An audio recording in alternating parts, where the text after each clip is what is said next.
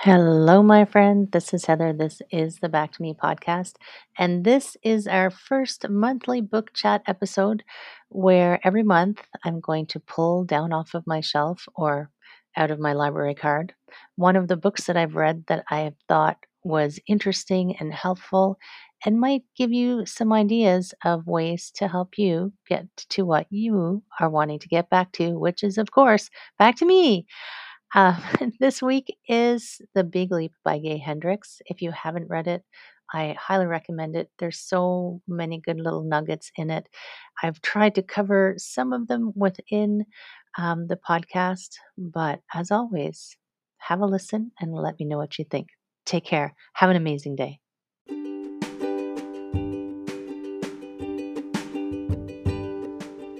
Hi, my friends. Welcome. This is the Back to Me podcast, and this is Heather, and I am super excited that you're here. You are going to hear some tips and some tricks and some ideas to help you live your happiest and healthiest self. I call it Back to Me because when you are taking care of yourself, back to me, then you can take better care of others and we can all make the world a better place. This is Wellness Your Way, and I am super happy that you're here.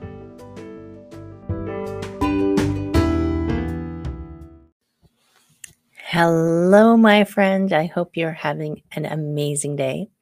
This is Heather. This is the Back to Me podcast, and this is a Friday edition. And you may wonder, Heather, where is your celebrity? Because you know that Fridays are one of my favorite days.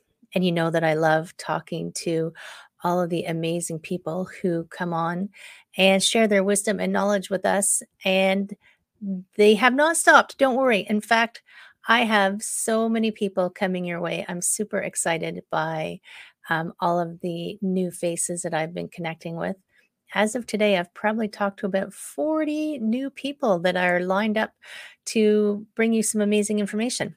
But as I promised earlier in the summer, I think I promised or I mentioned that I was going to be starting a new segment. And once a month, I'm going to come on with um, little chat about a book that I'd read that I think would be helpful or interesting. And this is the first episode. This is the first edition of the uh, monthly book chat. Unless uh, that's what I'm calling it right now. It might come up with a cool, super cool name later, but it's our monthly book chat. And this month um, is going to be a book called The Big Leap. I don't know if you've read it. It's by a gentleman named Gay Hendricks. And uh, of course, I wrote so many notes because I'm a note taker but the front of the book says conquer your hidden fear and take life to the next level. Now, that's a pretty big promise, gotta say. Conquer your hidden fear. The whole fact that it's hidden is part of the problem, isn't it? But uh, so Gay Hendricks is was at one point a research psychologist at Stanford University, and the book is was recommended to me by a friend. So thank you, Jen, for that and he conveys so many stories of so many experiences and people that he has helped you you have to believe and you can see probably in your own life that we do have what he calls the upper an upper limit problem so the big leap is about getting out of whatever space you're stuck in they get out of your own way space and coming to the next level. So that big leap upwards. And for some of us, it is a big leap to get out of this place that we feel like we're stuck in. The sometimes it's a face place we feel like we should be staying in, right? And the book has a way of describing what he calls the upper limit problem and using examples that are really going to help you you'll probably relate to at least one of the stories. And what the upper limit problem is, is in his observation of people and in what he's seen with the people he's helped. And he even relays a lot of celebrity stories where you can see, oh, yeah, okay, I can see that. Is we have this kind of, he calls it an inner thermostat. So we have this inner set point in our lives of what we consider is um, our comfort zone, for lack of a better thing of calling it. So we all have a comfort zone around our weight uh, how happy we can be, um, how much money we can make, how successful we can be. And he he first he lays the groundwork to explain to you what the upper limit is.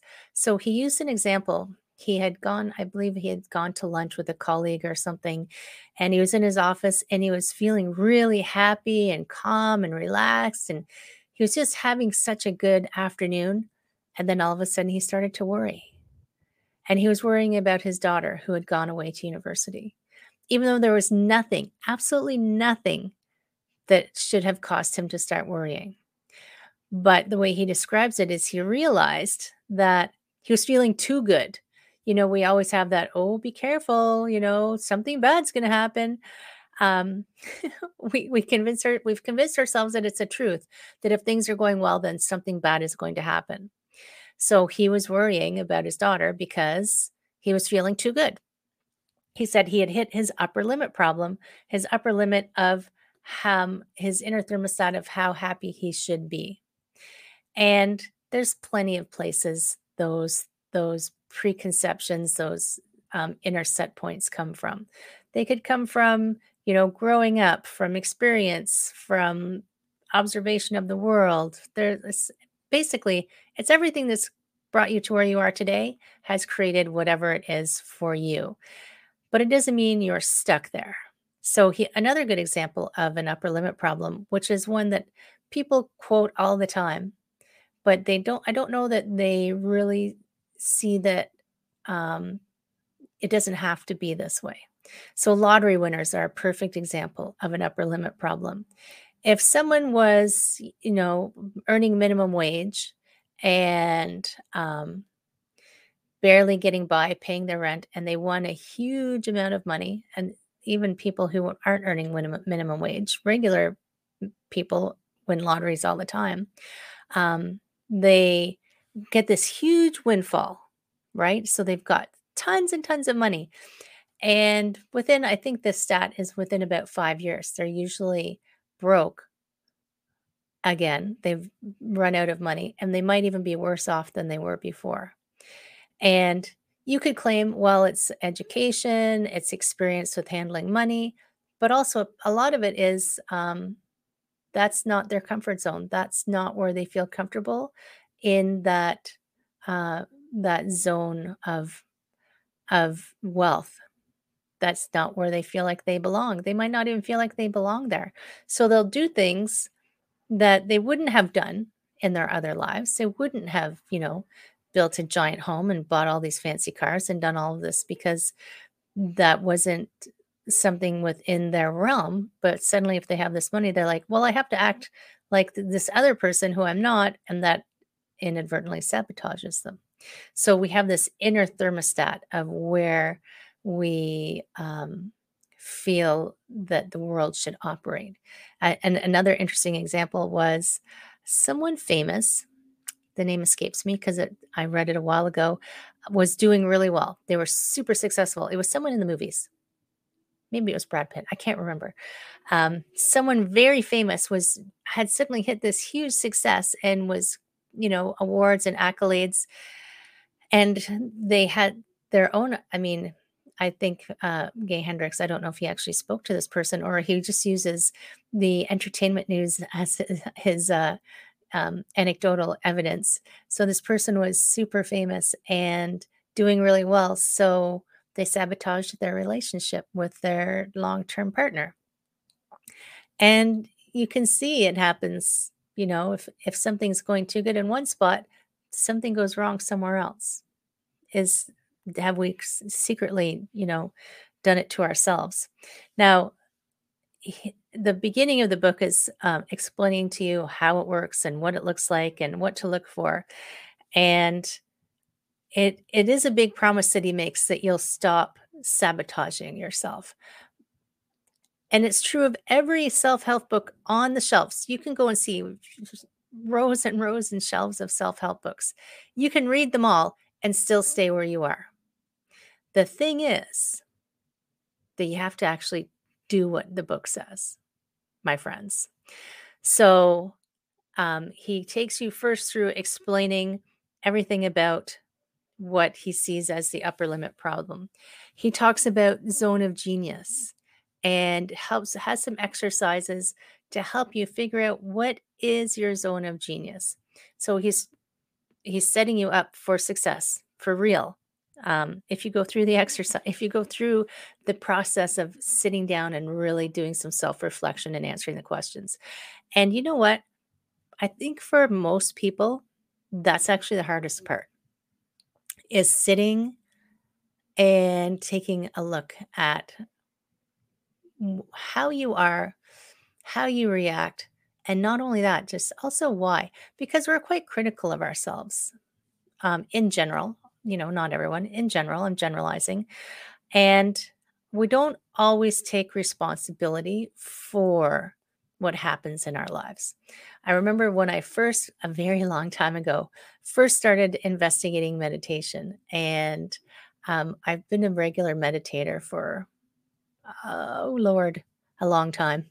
And meditating, a lot of people I think avoid it because it's just you sitting and observing what's going on inside your brain. It's not it's not asking you to stop all your thoughts because that's actually pretty much impossible unless you're dead. Um, as far as I know, your thoughts are going to keep going. It's it's observing them as a detached observer, and um, doing that for a lot of people, if they stopped and observed what went on inside their head, that might upset them a little bit. They might not be very happy with the thoughts that go by, and um, so they avoid it. And it's the same with when you're trying to do self reflection. I had a friend a long time ago who was uh, serially dating. He had, every time I went out with this person, he, he had a new girlfriend. And, you know, it wasn't the 60s or anything. but one day I just said to him, Why don't you just stay single for a little while instead of jumping from girl to girl? And he said he didn't like to spend time with himself. And I wasn't in self help at the time. I was an accountant at the time, right? I was a finance executive, but I was a little taken aback that um, he was self aware to that he didn't like spending time alone with himself, but he wasn't willing to take that step to investigate why or or maybe change it.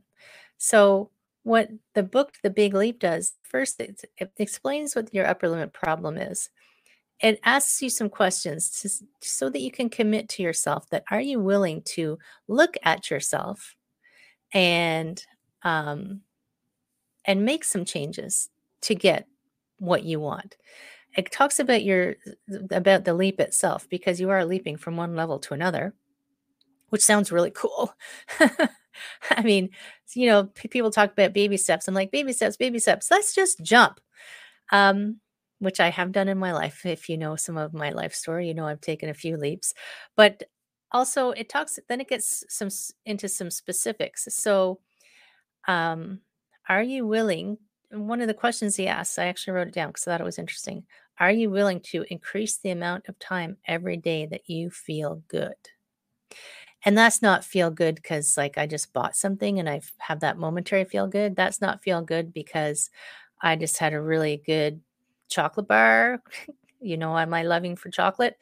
It's something internal, like you just feel good inside and you can just mm. hang out there. Some of us have an avoidance to that. And it sounds counterintuitive. You're like, why wouldn't you want to feel good all the time? But we do. If you stop and take a look, we do get to that point where like, oh, something I'm feeling good. Watch out that some tree is going to fall on me. And another question, how much love and abundance are you willing to allow in your life? Do you think you deserve it? I mean, we all do. Everyone does. 100%. Everyone deserves as much love and abundance as can flow to you. But do you let it? Because I have seen it where you don't think you deserve it. So you sabotage it, you stop it. It's an upper limit problem. And um, how are you getting in your own way? And the, I mean, I've talked about this before. The the stages that I there's a lot people talk about stages of change, but the, to boil it down, the three things you need is one, you need to be aware that there's something that you're doing that's sabotaging yourself. Two, so awareness, that's a pretty big step. When you see it, you can't unsee it. I've had that happen a few times in my life where I saw something, it's like, crap, now I can't unsee it. So now I have to do something about it. So awareness is number one. Two, you have to decide to do something. You can be aware of it and ignore it and let it kind of just float around and annoy you all the time with that the thing you can't unsee anymore. Um, so you have to decide to do it. And then sometimes the hardest step is doing it. So you can decide to do it like uh, all your New Year's resolutions, whatever they are, everything time you decide to change something. I'm totally going to do this now. So you've decided.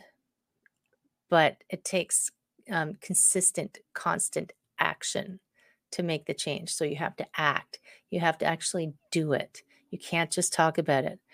I know several people who say, Yes, I should do that, or I could do that, or I'm planning on doing that. All of those are future. All of those are not happening. All of those will probably never happen. If you don't say, I am doing it now, or I just did it, you have to do it, or it won't change anything. And he uses, he has um, some really interesting examples of hidden barriers. Um, and you've probably heard of them referred to in other contexts. Um, if you've if you've read enough self help books or listened to enough podcasts, so some of the hidden barriers are feeling fundamentally flawed, and you can see that people throw around imposter syndrome like nobody's business these days. Everybody's got imposter syndrome. You know, what if you fail? I'm not good enough. Uh, I've seen it in so many contexts. I, I can't even grab onto a single one right now. But if you feel fundamentally flawed, of course, if things are going well, you're going to think, this is obviously wrong. They've got the wrong person. And you're going to do something, even subconsciously, that's going to set you back to where you were before. There's also fear. I mean, there is a fear of success and he refers to it as disloyalty or abandonment. If I'm super successful, will they kick me off the island? You know, you live in this certain uh, group of people, relationships, family, friends, job, etc., a neighborhood. What if you are super successful? Are people going to suddenly um, not like you anymore? They're going to break up with you. They're going to kick you off the island. We we are hardwired to be in relate in community because it helps us survive. That's what helped us survive as we were evolving. So we do have that um, instinctual fear of uh, getting kicked out of the out of the club, and you can see it pretty much everywhere. Just go back to high school. that's where you. That's where we were all, you know, learned many lessons of survival in life. So we and you know if you look at your family history you know if you are more successful than the rest of your family are they going to think of you differently are they going to treat you differently are you going to be the outcast suddenly it's a real fear even if you don't acknowledge it it simmers in the background for a lot of people so think about people who are super successful right now um, and we even i do this see them as different than the rest of us, even though they have to eat, they have to sleep, they have to go to the bathroom. Probably they take showers. I don't know. Maybe they don't. But they are humans. They're just have more money. Big, big whoopee do, right? Um, I think about uh, Richard Branson, and I'm trying to think of rich people. All of them even movie stars, we see them as different than us. And, and then we take joy, which I find I've always found a bit disconcerting. We take joy when we see that they've crashed. We're like, well, I'm, I always think, well, that's them showing their upper limit problem. And why is that a good thing? Why can't we stop doing the crabs in the bucket where we pull each other down and instead lift each other up? That's just a side thought. That wasn't, I don't think that was in the book. But yes, so hidden barriers. I, I'm easily distracted. you know, you know, you know me by now. I'm so easily distracted. So feeling fundamentally flawed, disloyalty abandonment. more success, some people think more success is more burden. It's like, I've got enough on my plate right now. I can't be more successful. I can't handle more success. But I can remember, and I can't remember who it was who said this because I've listened to so much and I've read so much. But this successful person said, uh, everybody, well, the Buddha said, he's pretty, he was pretty successful at what he did. The Buddha said at one point, everybody has, I think it's 87 problems. I'll have to go back and check my numbers. Everybody has X number of problems. And if you worry about the number of problems you have, then you have 88. So if everybody has 87 problems and you worry about your problems, then you have 88. Instead, just know that I don't, maybe problems was a poor translation. Everybody has stuff they're working on. And that's pretty cool because if you didn't, you'd be bored out of your tree. And you can claim that you wouldn't be. But I know the majority of humans need to be engaged and need to be thinking and doing and something. So if you think that more success is a bigger burden, well, let me tell you, it's not because everybody has the same number of problems, according to the Buddha. But if you become successful, you just have different problems. So there was someone rich and famous at one point said, Yes, everybody's got problems. Rich people have problems, poor people have problems. Rich people just have better problems. They don't have to worry about where, where they're eating and sleeping. They worry about other things. I don't know what that is. I'm gonna get. To, I'm I'm working my way up to have better problems. Um, and then another hidden barrier is he calls the crime of outshining, and how I mean it's I see it as related to the other ones as well. How often do you, even if if you were if you see gifted children in a family and the other children might become resentful if they if too much attention is paid to one child or a child prodigy everybody you know looks at them and says they're so amazing and they're so good and they try to downplay it. Even as children you can see them trying to downplay it because at some point someone has said to them you can't be better than everyone else. Don't make everybody feel bad because you're so good. Now you don't yes you, you'll make others feel less than you so you have to turn down your brightness. And i think what we don't recognize is if someone feels bad so if let's say you know my best friend was outstanding she could sing like a bird I'm, I'm trying to think of an example off the top of my head. So she was super skilled and she was super famous and super sought after for singing after for singing. I would not want that person to downplay how good she was because she thinks that I would feel bad. And if I do feel bad, that is me. That is not her. That is that is my responsibility to recognize that I feel fundamentally flawed, obviously, going back to the other one.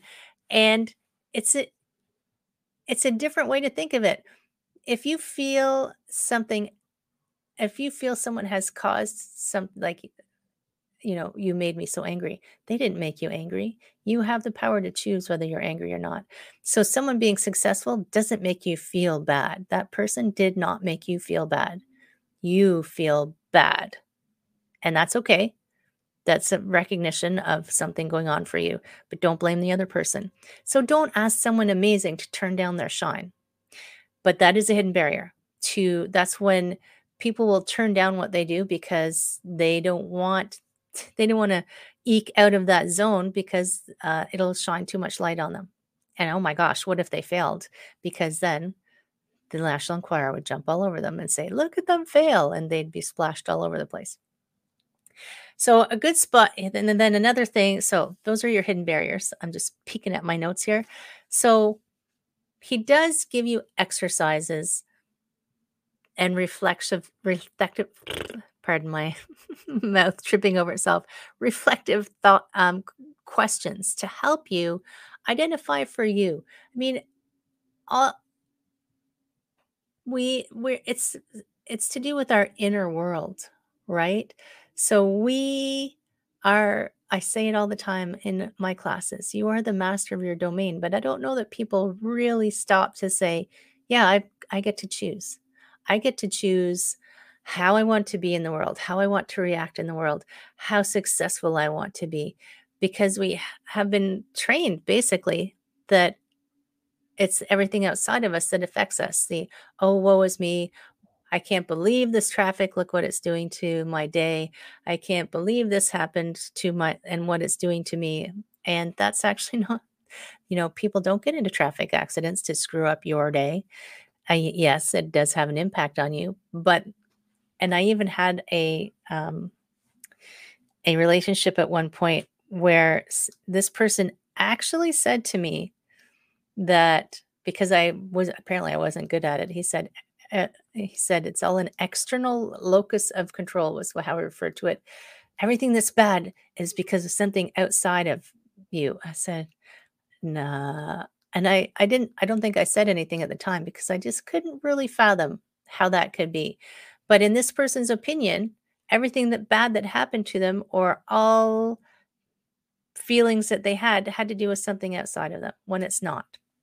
Not, not, not. It's whatever is inside of you. And that might be sound a bit harsh because um, uh, there's pushback on that for sure. But it's actually freeing because then you can do something. If it's outside of you, you, you can't do anything about it. If it's because of a, a preconceived notion or if it's because of an experience that you've had that's been stored go back and listen to the episode with the hypnotherapist, right? If it's something in your subconscious that you don't even know is there that's sabotaging you, you can change it. How exciting is that? You can change it.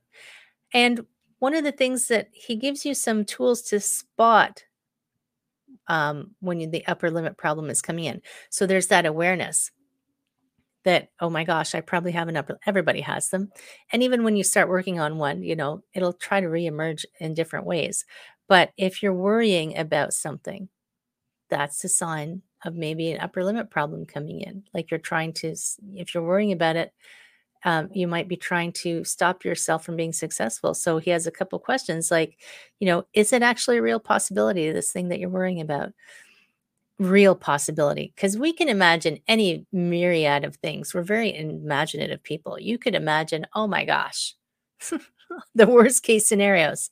But is it real? And is there an action that you can take right now that will have a positive, make a positive difference on it? Right. So, if like, why waste your time worrying if it's nothing you can do about it and you can't impact it and it might not even happen? Like I could sit here and worry about, um, what if I go outside and get hit by a bus? And that could stop me from ever going outside. But in reality, what are the odds that that's going to happen? I'm pretty good at looking both ways, all of those things. So worrying might be how your upper limit shows its shows itself. Um, criticism and blame. Maybe if you catch yourself criticizing or blaming for something outside of you, Maybe it's actually you not taking responsibility for your thoughts and ideas and feelings. Are you deflecting? Oh, no, that wasn't me. Oh, yeah, no, I was. So I did my 110 kilometer paddle and I was deflecting. I it took me 19 hours of kayaking to get to the finish line. And I did catch myself, and I'm still catching myself deflecting the fact that I actually did that. And I don't know why but because uh, I haven't totally finished my work on that yet. But I was, people were saying that I was a badass, and I was saying, no, no, I'm not a badass. That's why last week's podcast was called On Being a Badass, because I was trying to say, yes, okay, it was pretty epic. That was pretty hard, and I did it. And it's okay because I'm not putting anyone else down by saying that I did it. Deflecting squabbling do you get into another one is squabbling? Do you get into random arguments for no reason? Um, do you pick fights? You know, some days you're just feeling a little cranky. Yes, I know sometimes it's hormones, friends, I get it. But sometimes it's not. Sometimes it's just like, I'm feeling too good. I better fight with someone. Before you fight with someone, before you say something nasty, really reflect where is that coming from? What what's what's that all about? And it can't just be because I feel like it.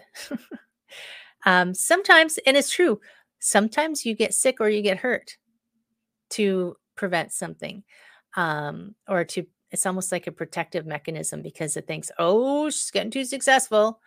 I think it was kenny loggins he's he told a story about i think it was kenny loggins who was becoming so successful that he lost his voice because he was becoming too successful. Um, and he, t- he refers to the three p's punishment prevention and protection. So when you get hurt or you get sick it's like phys- your body's like she's not listening so we've got to do something physical to her to prevent something bad happening protect her um, and maybe punish her for being too good which sounds crazy i know but we do we're humans we do or do we do weird things to ourselves. So all in all i'm going to say the book is a good read it will give you stories to help you see in yourself some of your behaviors. And oh, one other thing that he does is I forgot this one. He he at the end because it was near the end, um, he has this thing called Einstein time, where he's trying to teach you how to not be a victim of time. You have all the time. You create the time you are not a victim of the time and there's a process to to switch your thinking around that. You know watch how many how many times do you say there's not enough hours in the day. Oh i'm so overwhelmed. Oh i keep i'm losing time or where did the time go? Um and it's i think it's i think it's a bit of a mindfulness technique of are you paying attention to where you spend your thoughts and your time?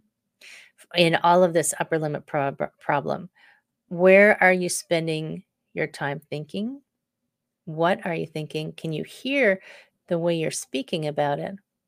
And are you choosing where you're spending your time? And even if you have a job where people book meetings, you can still choose. You it's still your choice. It may not always seem like your choice, but it's always your choice where your time is spent. So, my question for you, are you willing to take a hard look. And if you want something different, go through the book. Answer. I borrowed it from the library. You don't even have to buy it if you don't want to. It's at the library. Um, go through the questions and answer them. Take some time. You are the master of your domain. You are the master of your calendar. You are the master of your time. Take some time and really think about what goes on inside your head and are you the person blocking you from what it is that you want?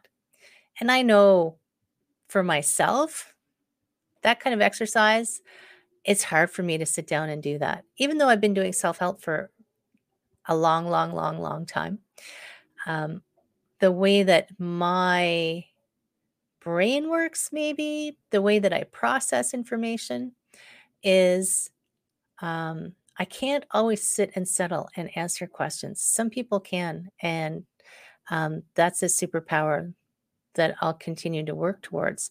But I can't always do it. So for me, I need to talk it out. And for me, that's what I use my coach for actually is conversations, not even just coaches, coaches, my coach, friends, trusted colleagues, people who I feel like I can talk to, my partner, having conversations about things that are percolating around in my head and um, the thoughts that come to me, realizations that I have. And for me, talking it out loud and then reflecting on it later helps me process the information.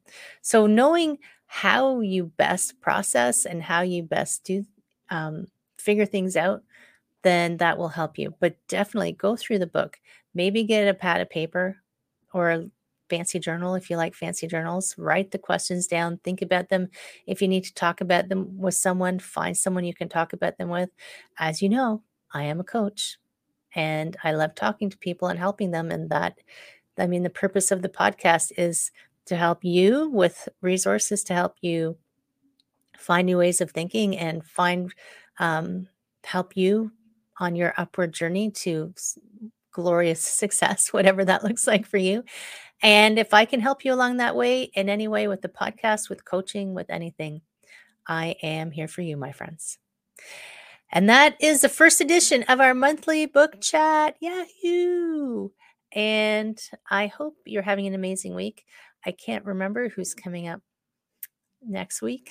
I'll have to check the calendar. But I did want to say if you have not yet listened, because there's still time, if you haven't yet listened to Rebecca Saltzman's episode on um, decluttering and de stressing by decluttering, go back and have a listen to that because you can win a prize, my friends. You have until Canadian Thanksgiving, which is looking at my calendar, October the 10th. You have until Canadian Thanksgiving to jump onto that. And all you have to do is give me some likes and comments, and you'll be entered into the prize. Um, there we go. That's it for this week. I hope you have an amazing weekend whenever you're listening to this. And take my take good care, my friends. I hope to see you again soon.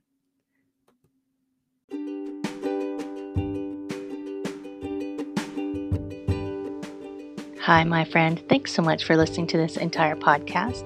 If you found it useful and you're like me and you like like helping others, please feel free to share this.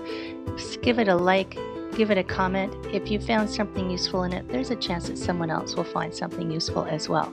Also, if you have any questions at all, I can absolutely help and I would love to help. You can email me at heather at prosperityflowcoaching.com. If you want more of this awesome content, you can follow me on Instagram, Heather Stewart Coaching. You can follow me on Facebook, Prosperity Flow Coaching.